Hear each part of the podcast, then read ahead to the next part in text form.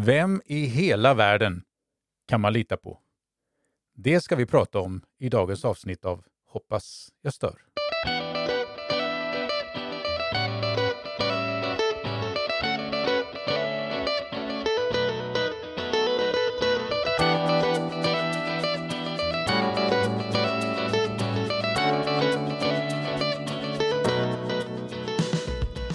Välkommen till ännu ett avsnitt av podcasten Hoppas jag stör. Rickard Jensen heter jag.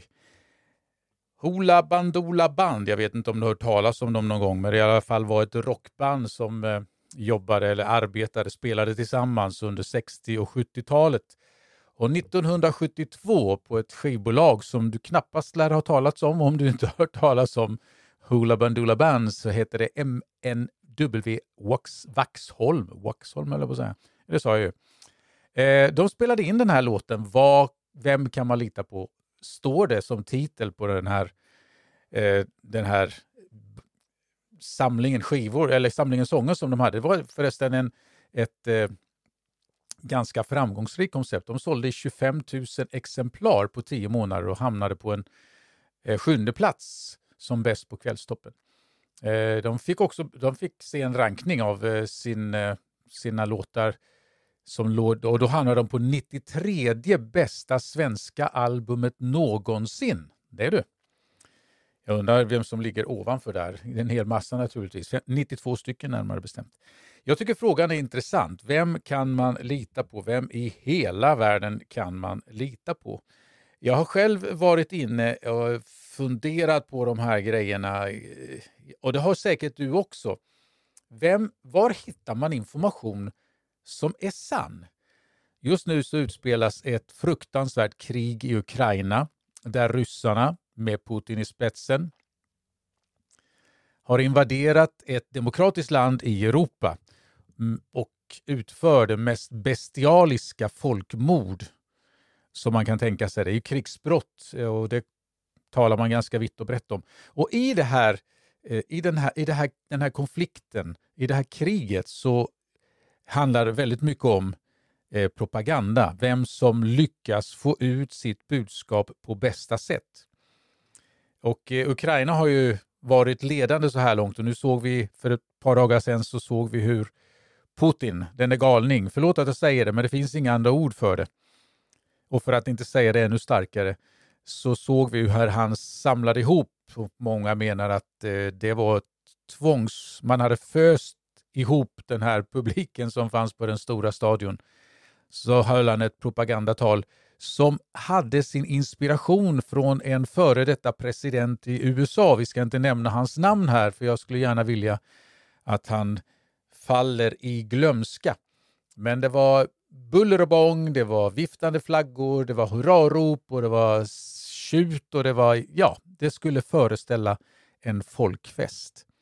Och där, i denna stora folksamling, så ser vi Putin dra till med den ena fruktansvärda lögnen efter den andra. Och naturligtvis är det här för att ge sken av att de eh, har en enighet och att eh, styrkorna i Ukraina har en väldig framgång och han sa bland annat att vi har aldrig varit så eniga. Våra pojkar kämpar sida vid sida, uppoffrande säger vi har aldrig varit så eniga som vi är just nu. Samtidigt så kan vi se våra egna medier här i Sverige. Jag tänker inte minst på det som är Facebook och alla andra plattformar som finns nu. Du kanske har ett antal i din mobiltelefon och som du bevakar och som du kanske också skriver själv i. Eh, jag, har, jag finns på Instagram, jag finns mer på Facebook, jag finns mer på Twitter och så vidare. Och jag skulle tro att du som lyssnar kanske också gör det. Och när man tittar på samhället idag så är, jag skulle vilja säga att samhället är trasigt. För några år sedan så sa en politiker att det är något som har gått sönder i det svenska samhället. vi ska inte nämna den politikern heller, eh, för att ingen skugga ska falla. Men någonting var trasigt, någonting hade gått sönder. Och faktum är att jag kan bara hålla med. Eh, det är mycket som är trasigt. Vi ser att eh, tilliten till ja, Självmordsstatistiken ökar, den, den går ner ibland men den är på väg upp, inte minst bland unga människor. Det, människ unga människors hälsotillstånd när det gäller psykisk hälsa är ett allvarligt utropstecken. Eh, och vi skulle kunna fortsätta och rada upp det ena efter det andra. Drogmissbruk och i Malmö, eh, det här spelas in en tisdag och i Malmö igår, måndag, så förlorade, miste två stycken lärare, kvinnliga lärare på en skola, latinskolan i Malmö, miste sina liv för att en ung man, 18 år gammal, fick för sig, jag hittar inget uttryck som eventuellt skulle kunna passa in bättre, får för sig att ta livet av de här två kvinnorna. Och idag så är det många som kämpar med att vad var det som hände, försöka förstå det som hände och kunna gå vidare eh, med i den här tragedin. Och det är många sådana här olika situationer som, som dyker upp och som vi ska hantera. De senaste två åren har vi kämpat med en pandemi och nu är det vissa orostecken som säger att kanske är en ny våg på gång. Gud förbjuder det. Det skulle vara väldigt jobbigt att behöva ta tag i det här igen i Sverige och på många håll är det ju inte den här pandemin över på långa vägar när. Men det är mycket som är trasigt. Och det, det, det ställer krav på oss och det märker oss. Vad är det egentligen som håller på att ske? Var får jag tag på information som jag kan lita på? Presidenten som jag nämnde alldeles nytt, eller den före detta presidenten i USA, föreslog att vi skulle dricka någon slags, injicera någon slags rengöringsmedel för att kalla det för ett lindrigt ord och att det eventuellt då skulle ta död på den här eh, pandemin, eh, virusen, covid-19. Och jag, vi var nog mer än en som tog oss för pannan när man hörde det här och sen har det där i USA har det ju eh, fake news-begreppet har ju spridit sig nu över hela världen och nu använder man det här också i Sverige. Och inte bara i Sverige utan som jag sa i hela världen när det gäller olika plattformar. Eh, de offentliga, de statliga medierna, Sveriges Radio, i, i, Sveriges Radio Television här i Sverige har blivit ifrågasatta. Man, på en del håll har man gjort allt vad man kan bara för att eh, tala om hur dåliga de är och jag tycker att de inte är bra alltid, jag heller. Men jag har, det skulle vara långt ifrån mig att klassa dem som jag vågar inte lyssna på de medier, utan jag hämtar mycket av min information som jag sen jämför och försöker vara ganska kritisk i min bedömning och hitta andra källor som jag kan bedöma med. Gör man inte det så, så riskerar man ju att hamna i någon slags, väldigt lätt att hamna i konspirationsteorier. Eh, om vi går tillbaka till covid-19 så jag hade vänner på nätet som kom fram med sån här och de talar jag om Facebook bland annat som kom med den ena konspirationsidén efter den andra och la in en massa länkar om både det ena och det andra, hur det skulle för, förändra vår DNA-uppsättning i kroppen och att de skulle programmera in eller injicera olika grejer genom att eh, när, när vi skulle ta det här vaccinet. Och det slutade med att jag faktiskt blockerade dem. Jag klarar inte av alla de här konspirationsteorierna. Var får vi vår, vår information ifrån? Och finns det, och det kan man ju fråga sig, finns det någon gemensam nämnare för allt det som nu sker? Jag tror att vi har i vårt samhälle någonting som vi ska vara, som vi kanske inte tänker på, men som vi ska vara väldigt rädda om. Vi kan kalla det institutioner, vi kan kalla det myndigheter, vi kan kalla det organisationer som har funnits där, jag höll på att säga, alltid och som vi egentligen skulle vara väldigt rädda om.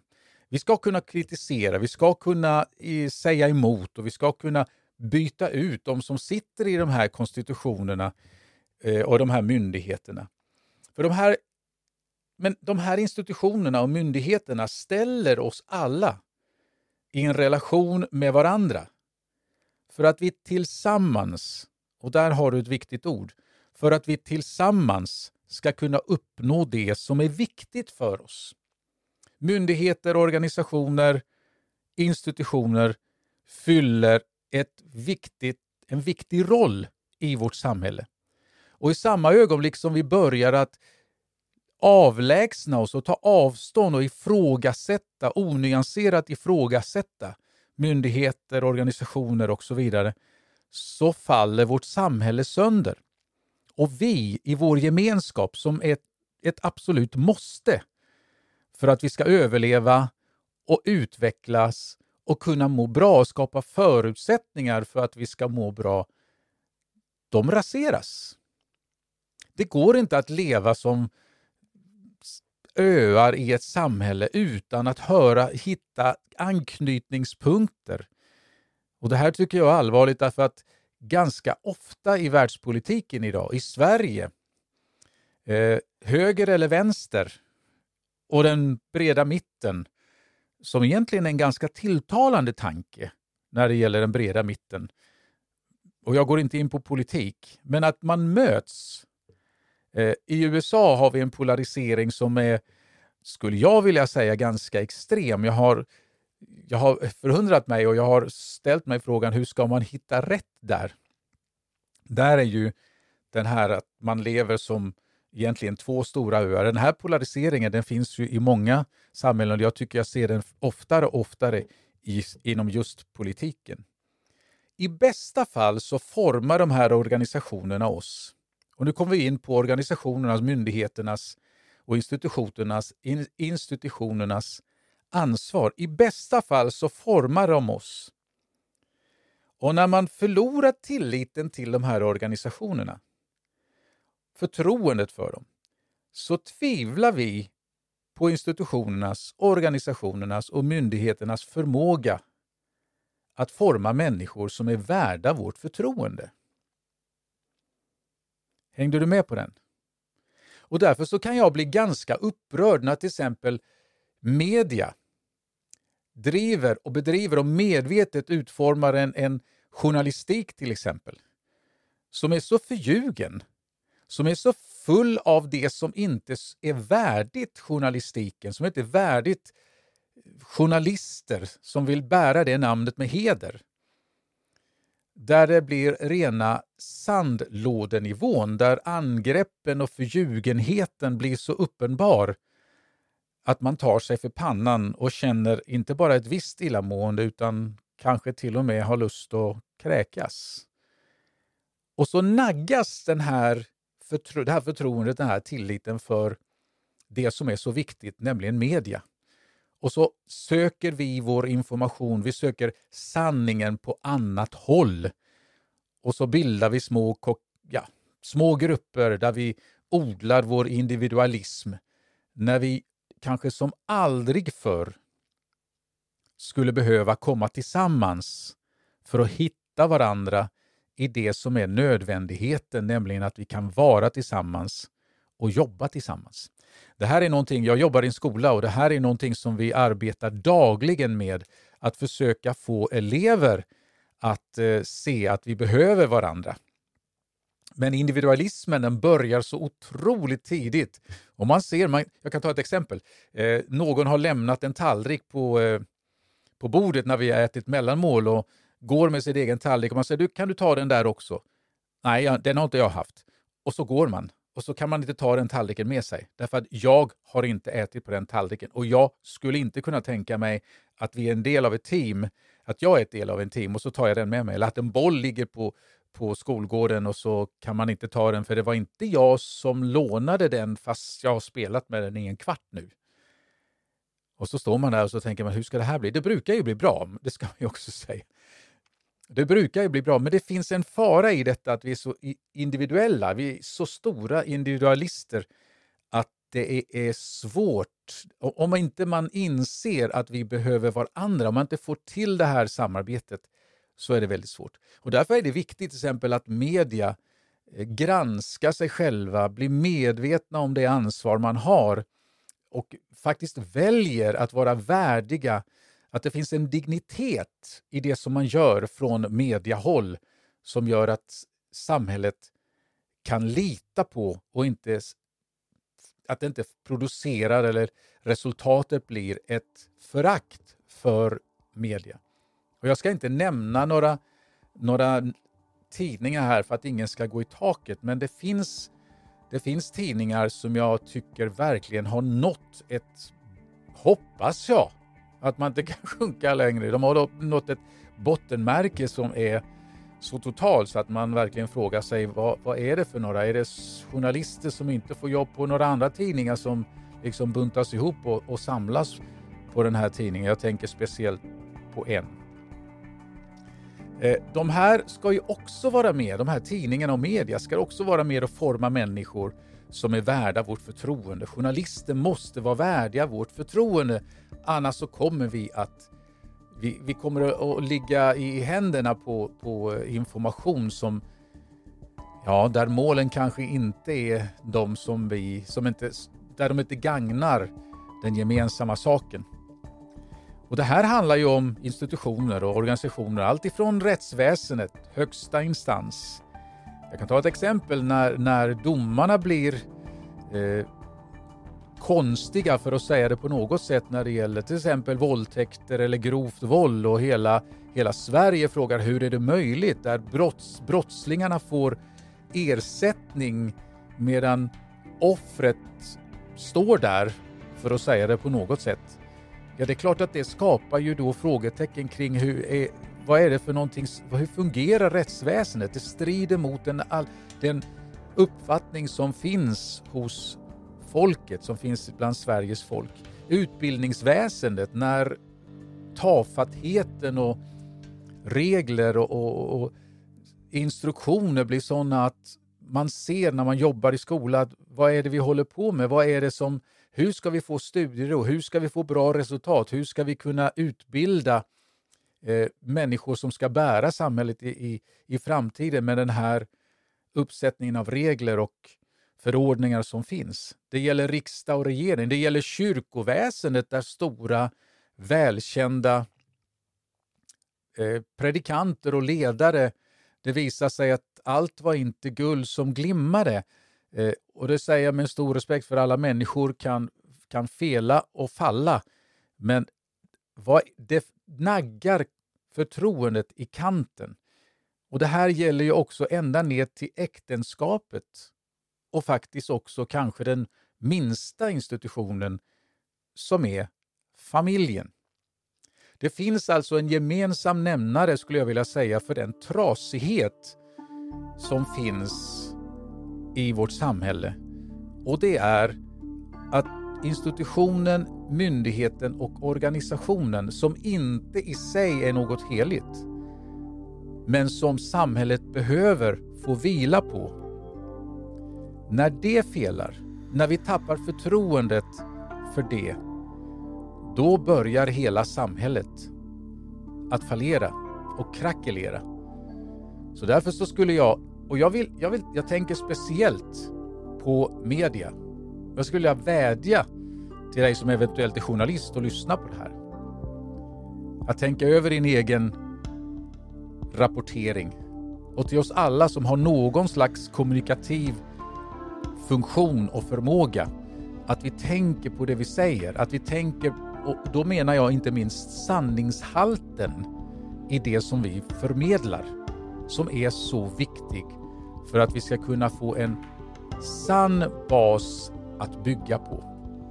Jag har varit kristen i större delen av mitt liv. Jag var sju år när jag bestämde mig att det här ska bli min uppfattning, det här ska bli min tro, det här ska bli min grund att stå på.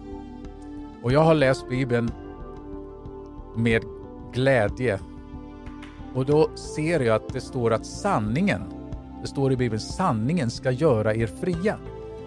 Sanningen är det, den grund som vi behöver för att kunna bygga ett samhälle där vi kan få nå och leva i det som vi alla längtar efter, där vi kan få bli hela, där vi kan kommunicera, där vi kan leva i fred. För det är när vi börjar tumma på sanningen, när vi börjar att bygga en egen sanning som det börjar gå rent åt skogen. Det här var Rickard Jensen och det här var Hoppas jag stör. Och det här var det sista du får höra ur det här programmet. Välkommen, eller det här avsnittet. Välkommen att lyssna nästa gång.